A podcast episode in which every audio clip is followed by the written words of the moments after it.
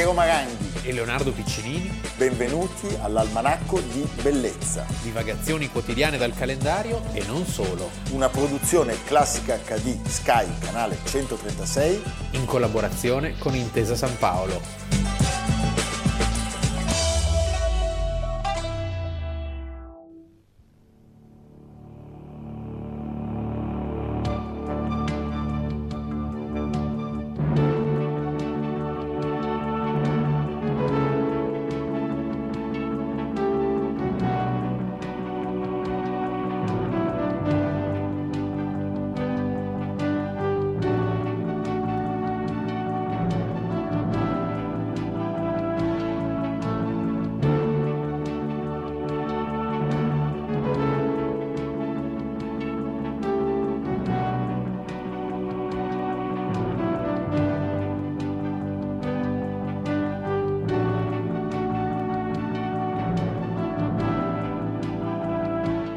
Almanacco di Bellezza, 24 agosto, abbiamo iniziato con un filmato della trasmissione televisiva Jonathan, che tutti voi conoscete molto bene e che è stata una trasmissione mitica, assolutamente mitica, perché oggi il protagonista della nostra puntata è Ambrogio Fogarty, nato a Milano. Un nome che tutti hanno sentito, io mi ricordo da bambino, Fogarty, era una cosa, le imprese. Poi io sono più grande di te, per noi era veramente qualcosa di epocale, era quasi come una restituzione del disastro della Tenda Rossa.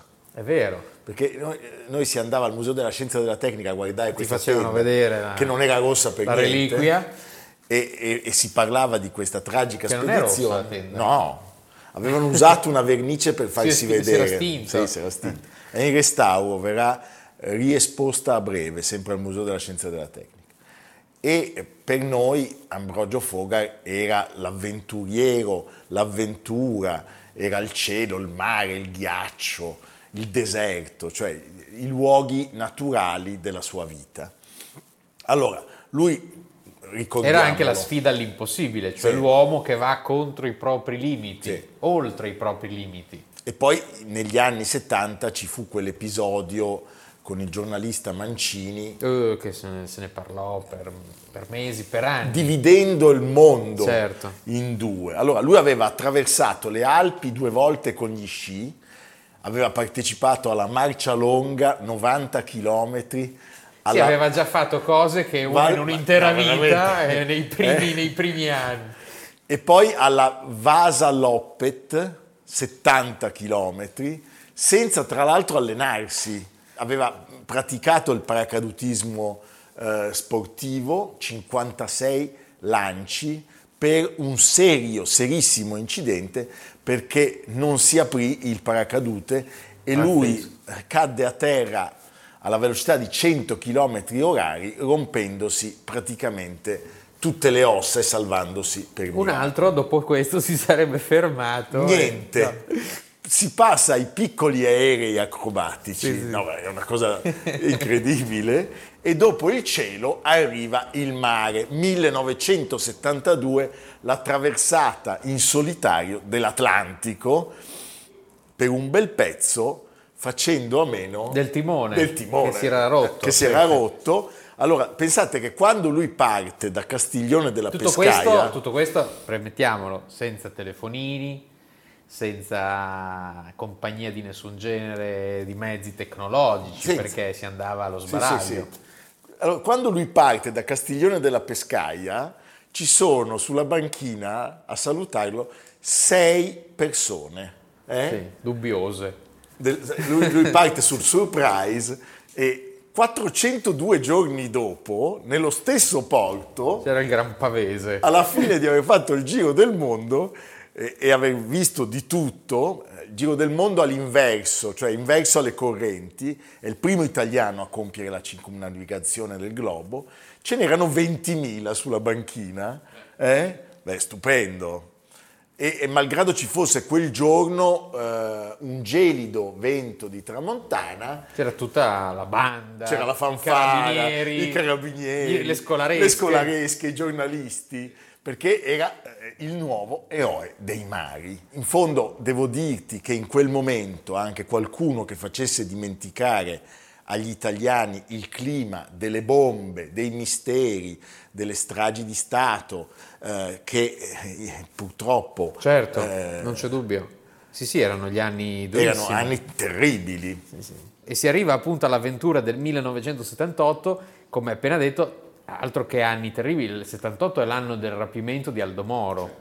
Lui parte con l'amico giornalista Mauro Mancini, sì, per un verso giro l'Antartide. In Antartide, e vengono vicino alle Falkland ribaltati da un gruppo di orche. E già quello non diceva, vabbè, è finito cioè, tutto. Mettiamoci... No, un branco di orche. Un branco di orche, no, veramente. Proviamo a immaginarci, perché di fatto loro rimangono su una zattera per 74 giorni, pensate, con 1 chilo di pancetta, 1 chilo di zucchero e una tanica d'acqua. Una storia pazzesca. Io sono arrivato in Italia da 3 giorni,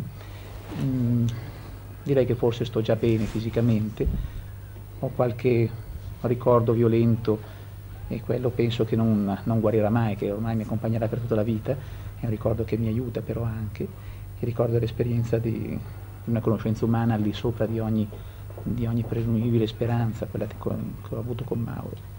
È capitata una sciagurata situazione che in termini di statistica, non so, potrebbe capitare una volta su 1 milione di volte. È capitata quando stavamo tornando a casa, quando avevamo già rinunciato, o avevo rinunciato perché il programma nella sua totalità mi riguardava personalmente. Mauro, sapete che doveva scendere a Ushuaia, alla Terra del Fuoco, avevamo comunque rinunciato insieme, dopo averne parlato, al programma, rimandandolo di 1 anno. Loro vengono recuperati in extremis vicino all'Argentina da un mercantile greco che passava di lì per caso, quindi è stata una circostanza del tutto fortuita. E probabilmente Mancini, che muore subito dopo aver ricevuto, e lì ci sono delle polemiche, i soccorsi, non si sa se per un'iniezione di pellicillina a cui lui era allergico o probabilmente per lo sfinimento e il fatto di aver ingerito una quantità di cibo che in quel momento il corpo, di calorie, il corpo non poteva sopportare. Lui si trasferisce quindi a quel punto nel mondo dei ghiacci e ancora Polo Nord, Groenlandia, Himalaya, Alaska. Sta una settimana in un ghiacciaio dell'Adamello. Già più domestica come cosa. E tra gli eschimesi conosce il famoso il cane che poi diventa popolarissimo, Armaduk, che diventa famoso quasi quanto lui. Armaduk in fondo ha superato in quegli anni Rin Tin Tin, assolutamente. O Zanna Bianca, con cui attraversa il Polo Nord a piedi. Poi lì ci sarà l'episodio dell'utilizzo per alcuni tratti di un piccolo aeroplano per superare i tratti più pericolosi della banchisa. Perché, e poi nel 1983 parte il programma con cui abbiamo iniziato la nostra trasmissione, Jonathan Dimensione Avventura.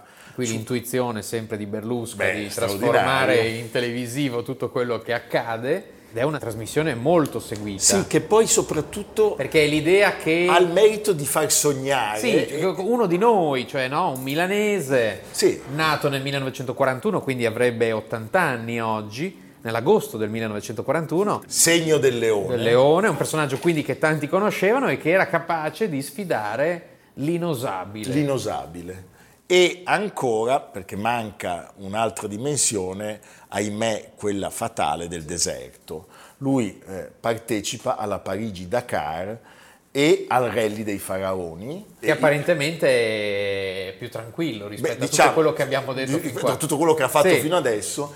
E sappiamo che durante il rally Mosca-Pechino la sua Range Rover che peraltro non era guidata da lui in quel momento, ma dall'esperto Giacomo Vismara, salta su una pietra nascosta sotto la sabbia del deserto del Turkmenistan e, ahimè, Ambrogio Fogarty resta paralizzato con il midollo spinale tranciato.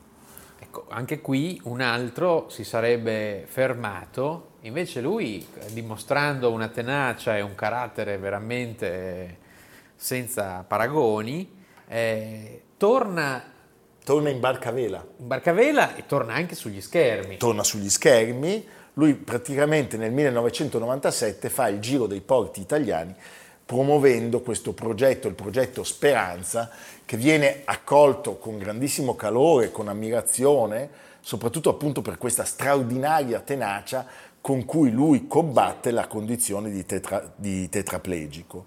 Si spegne oggi, nel 2005, gli astronomi, tu lo sai, gli hanno intitolato una stella, si chiama Ambrogio Fogarty Planet 25301. Noi la stella non ce l'avremo mai.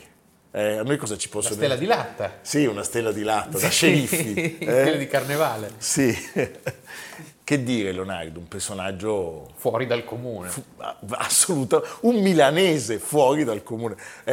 Un avventuriero, sì. Lascia due figlie, che sono anche delle amiche, Francesca e Rachele. A noi piace molto aver dedicato questa prima parte del nostro almanacco a un uomo che ci ha fatto sempre sognare, Ambrogio Fogarty. Non è un po' che montare in barca e andar via e dire signori tenterò questa impresa è un po' scappare da se stesso, no, dalle responsabilità, dagli altri? Guardi, lei ha detto una cosa molto giusta e a me è venuto in mente alcune volte lo scappare non tanto dagli altri, perché ripeto io mi trovo davvero bene in mezzo agli altri, scappare forse da se stesso, però lei credo che sappia, e tantissimi credo che lo sanno, non si può lasciare a terra forse quello che è il bagaglio più ingombrante, cioè se stessi, no? Quindi io vado appunto per accettarmi di più, perché io credo che ho le mie tensioni, le mie contraddizioni, in mare invece riesco a risolverle, no?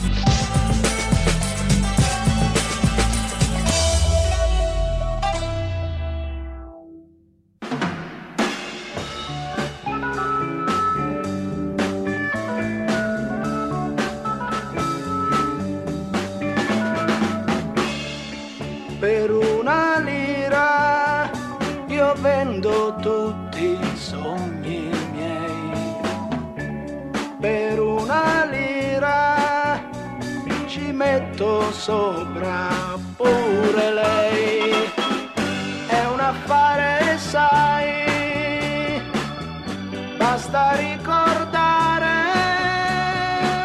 di non amare.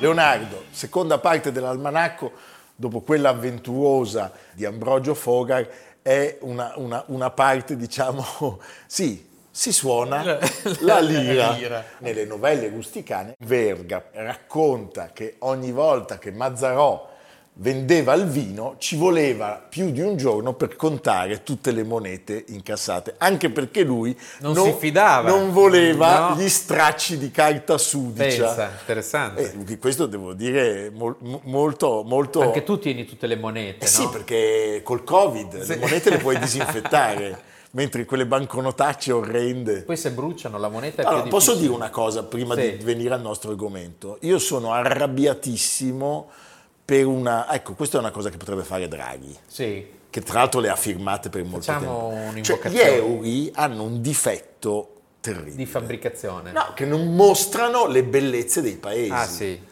Cioè, beh, quando c'era qualcosa, cioè non c'è l'uomo di Vitruvio. No, sulle monete. Sì. Ma non sulle banconote. Le banconote tu dovresti avere i coni che... ma questo diciamo che... No, non va bene. Fa parte della... È il grande difetto dell'Unione Europea. Sì, uno dei grandi... Cioè, quando io vado in Svizzera vedo Le Corbusier, Giacometti, Honegger, sono contento.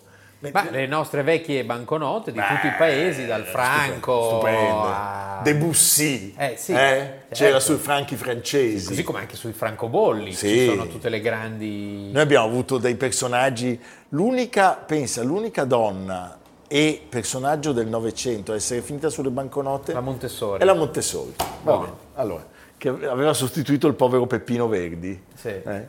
Va bene, allora, perché vi stiamo raccontando questa storia? Perché in Italia, prima dell'unità, correvano 282 monete metalliche. Sì, perché c'erano tutti gli stati, i famosi stati preunitari. La moneta fiduciaria, quella rappresentata dalla banconota cartacea, non era apprezzata né da Mazzarò, ma soprattutto dagli italiani. Cioè non ne volevano sapere, volevano la moneta merce, cioè la moneta fatta di oro. Quella che quando cadeva per terra faceva ding. Di argento, sì. Esattamente, anche perché c'era un tale analfabetismo. Che come già dire, molto che sapessero leggere i numeri. Ma forse, sì. Secondo me sentivano i colori, il peso. Sì. La mettevano sui denti per vedere se era buona. Anche. Allora, i nomi delle monete sono stupendi, il baiocco, il carantano, il carlino, da cui il resto del carlino. Giusto, che non è il cane. Che non è il cane, per fortuna. Sì. La doppia citata anche nel Don Giovanni, il ducato, il fiorino, il franceschino. Ma come ti illumini quando si parla di monete?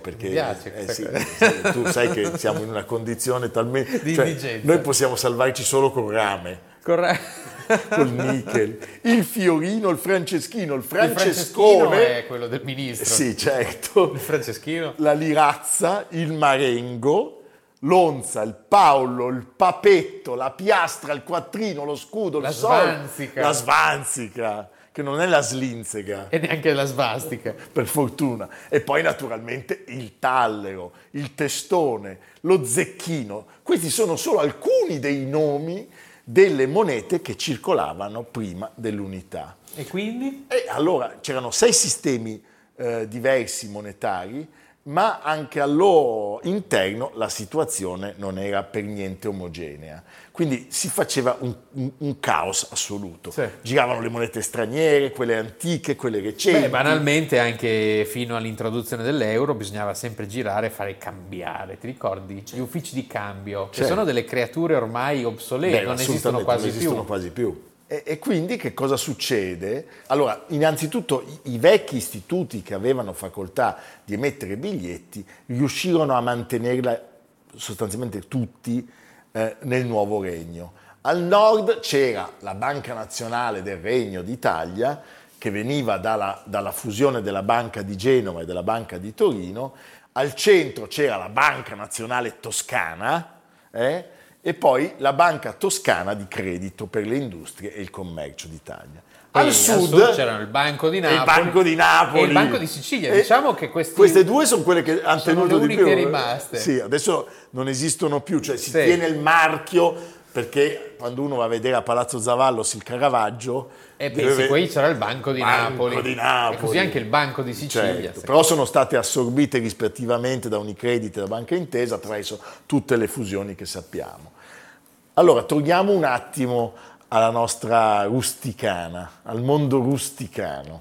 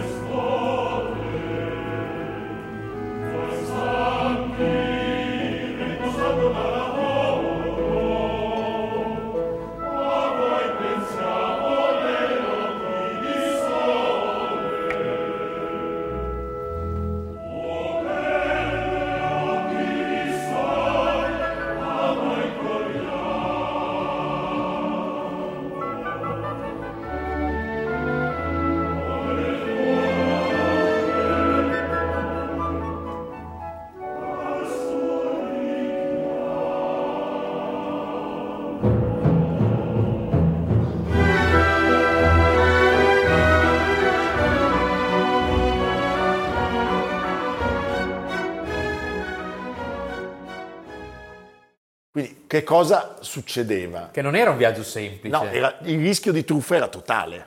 Cioè, diciamo che tra Milano e Como, o tra Napoli e Avellino... Oltre al banditismo... Se, come dire, non si era svelti a mettere a confronto il valore relativo delle diverse monete...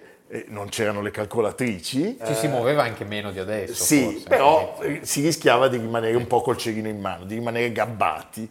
Allora...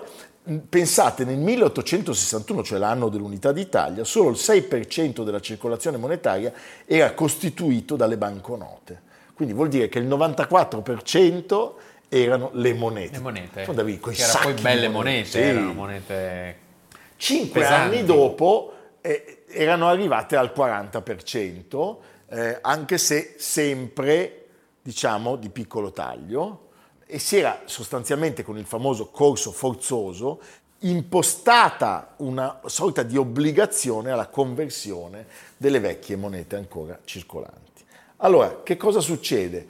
Che a Firenze, nel 1860, quindi Firenze non è soltanto la capitale prima di Roma. Sì, anche se qui ancora non è capitale. No, qua non lo è ancora, sì. Ma diciamo in quel momento sono una cosa forse più importante. Avanguardia. Beh, perché viene coniata la prima moneta dove c'è scritto lira italiana. Lira italiana. Che non c'entra con lo strumento, ma con la libra. La libra, cioè la unità di peso, certo. Che diventa unità monetaria. Esattamente. E il 24 agosto, oggi, del 1962, sì, c'è un decreto regio che di Vittorio Emanuele II, che mette fuori corso tutte le monete circolanti entro la fine dell'anno. Il primo ministro era Urbano Rattazzi. Quello che indica il casino nella statua di Alessandra. Esattamente. Sì. Siamo 4 giorni prima del ferimento di Garibaldi sulla Spromonte, quindi diciamo lo stato è ancora così precario in qualche modo, però c'è un decreto molto preciso, la legge Pepoli, che mette ordine. La legge Pepoli, nome del deputato che l'aveva proposta. E quindi che cosa succede? Vengono coniate 14 nuove monete, 5 sono in oro, 5 in argento, 4 in bronzo, che di fatto sostituiscono le 133 in oro, le 64 in argento e le... Pensa che forzieri che ci volevano per portarsi in giro tutte queste monete. E le 34 in eroso. L'eroso era una lega di argento e rame, dal latino appunto erosum, ricco di rame. E quindi e poi le 51 naturalmente in bronzo. Tu pensa che caos. Sì, non bastava un borsellino. E pensa a quelli che per probabilmente la difficoltà di comunicazione non sanno di questa legge e si svegliano tardi. Perdono tutto? Ma non lo so, secondo me poi hanno fatto le proroghe. Sì. C'è da dire però che rimangono gli istituti. Poi c'è un episodio che abbiamo clamoroso, anche raccontato, clamoroso, di malgoverno il finanziario, lo scandalo della banca romana Tanlongo, sì, con i soldi della banca si compra di tutto e di più e c'erano dentro tutti, compreso il re, tutti per scagionare il re. Io l'ho già raccontato all'almanacco come scoppia lo scandalo, ti ricordi? Sì, che c'è uno che va dal cassiere e appoggia sul vetro 2 banconote che hanno lo stesso numero. Pazzesco. E da lì bam, viene sacrificato Giolitti per un brevissimo periodo. In realtà poi quello che paga di più è Crispi, perché c'erano dentro tutte e due. Crispi era il vero leader politico del momento. Sono gli anni in cui di fatto nasce la Banca d'Italia, che poi nel 1926, durante il fascismo, diventa l'unico organo al riparo da tutte queste 1000 difficoltà. E diciamo che forse è un buon modo per finire questa puntata, è quello di riconoscere che la Banca d'Italia, con qualche increspatura più recente direi rispetto ai primi anni della sua storia, sta mettendo in vendita tutti i palazzi in giro per l'Italia, la Banca d'Italia. Questo ci dispiace molto. Vedo solo degli antichi e gloriosi palazzi, sedi, locali della Banca d'Italia ammuffiti con le ragnatele, alcuni venduti a privati. C'è poco da fare. Sì. Che tristezza. Sì, però cartolarizzati si dice. Mamma mia. Quando tu non sai cosa dici, cartolarizzati. Vabbè, noi della Banca d'Italia abbiamo parlato più volte perché ci ha dato 2 presidenti della Repubblica, Einaudi e Ciampi.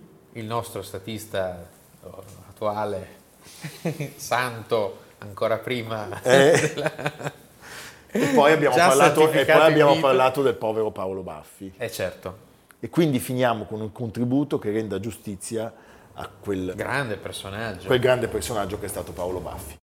La parte più rilevante anche ai nostri fini è parlare del Baffi e della vigilanza, perché sono poi stati i fatti della vigilanza a costringere Baffi alle dimissioni del 1979. Che cosa è successo? Quali sono state le colpe, diciamo, del duo inafferrabile, così veniva definito dai giornali del tempo, di Baffi, governatore di Sarcinelli, che aveva le deleghe alla vigilanza? Sostanzialmente il duo inafferrabile ha creato finalmente le condizioni per una vigilanza seria, per una vigilanza invasiva, per una vigilanza che avesse effettivamente il controllo delle banche, cosa che non era mai stato fatto prima. Ci ricordiamo, con Carli si parlava di atto sedizioso se la Banca d'Italia non avesse finanziato il tesoro. Ecco, il clima era un clima molto più moderato. Baffi voleva portare serietà all'interno del sistema bancario, e questo attraverso la vigilanza, ed è per quello che diede la delega a Sarcinelli. Ecco, mi sembra di poter dire che se oggi siamo in un paese civile, se siamo tra i più grandi e più sviluppati paesi del mondo, se abbiamo fatto un grande percorso di crescita, lo dobbiamo anche a persone come Paolo Baffi, grandissimo civil servant che ha servito il paese in modo eccezionale e che, una volta costretto a dimettersi, ha rifiutato anche un ministero che gli era stato offerto da Spadolini, ha rifiutato una candidatura alle elezioni. Possiamo dire, nelle parole di Corrado Staiano, un dolente uomo dello Stato che ha servito in modo eccezionale il nostro paese. E adesso? E adesso io consiglio a tutti un libro anche adatto, diciamo, perché tratta temi, navigazione, tesori sul fondo dei mari, di una grande scrittrice che è anche una nostra beniamina, Marta Boneschi for president, sì. È appena uscito Il naufragio del Mentor, con i marmi del Partenone e la guerra per il dominio d'Europa, con un quadro in copertina famosissimo di Joseph William Turner. Il 17 settembre 1802 il brigantino Mentor affonda all'imbocco del porto di San Nicolò nell'isola di Citera, con il suo prezioso carico. Esatto, una gran quantità di opere d'arte provenienti dal Partenone, dall'Acropoli. Insomma, una storia interessantissima, che questo è solo l'inizio del racconto, e ci sono protagonisti celeberri: Napoleone, Keats, Canova. Ma che bello! Quindi un libro veramente interessante. Allora io approfitto per salutare un amico del canale, un grande artista, Giuseppe Ragazzini, sì, e tutta la sua famiglia, perché loro in questo momento sono a Citera. Ah, vedi. Quindi quando tornano gli regaliamo il libro, anzi, sì, glielo mandiamo, perché magari lui, che è bravo a immergersi, sì, magari trova con l'aiuto della sua compagna Teresa, sì, e dei figli, un capitello. Vincenzo e Leo potrebbe trovare un capitello che regalerà all'almanacco. All'almanacco, certo. Così l'anno prossimo noi non restiamo qua, andiamo in vacanza. Va bene. Evviva Citera, ma soprattutto evviva Marta Boneschi, che è ufficialmente il nostro candidato alla presidenza della Repubblica. Giusto, ottima idea. Invece della Cartabia. Ma molto meglio la Boneschi. La Boneschi certamente non è passata da CL. E questo no, giusto. Va bene. Evviva! Almanacco di bellezza, a cura di Piero Maranghi e Leonardo Piccinini, con Lucia Simioni, Samantha Chiodini, Silvia Corbetta, Jacopo Ghilardotti, Paolo Faroni, Stefano Puppini. Realizzato da Amerigo Daveri, Domenico Catano, Luigi Consolandi, Simone Manganello, Valentino Puppini. Una produzione Classica HD, Sky Canale 136, in collaborazione con Intesa San Paolo.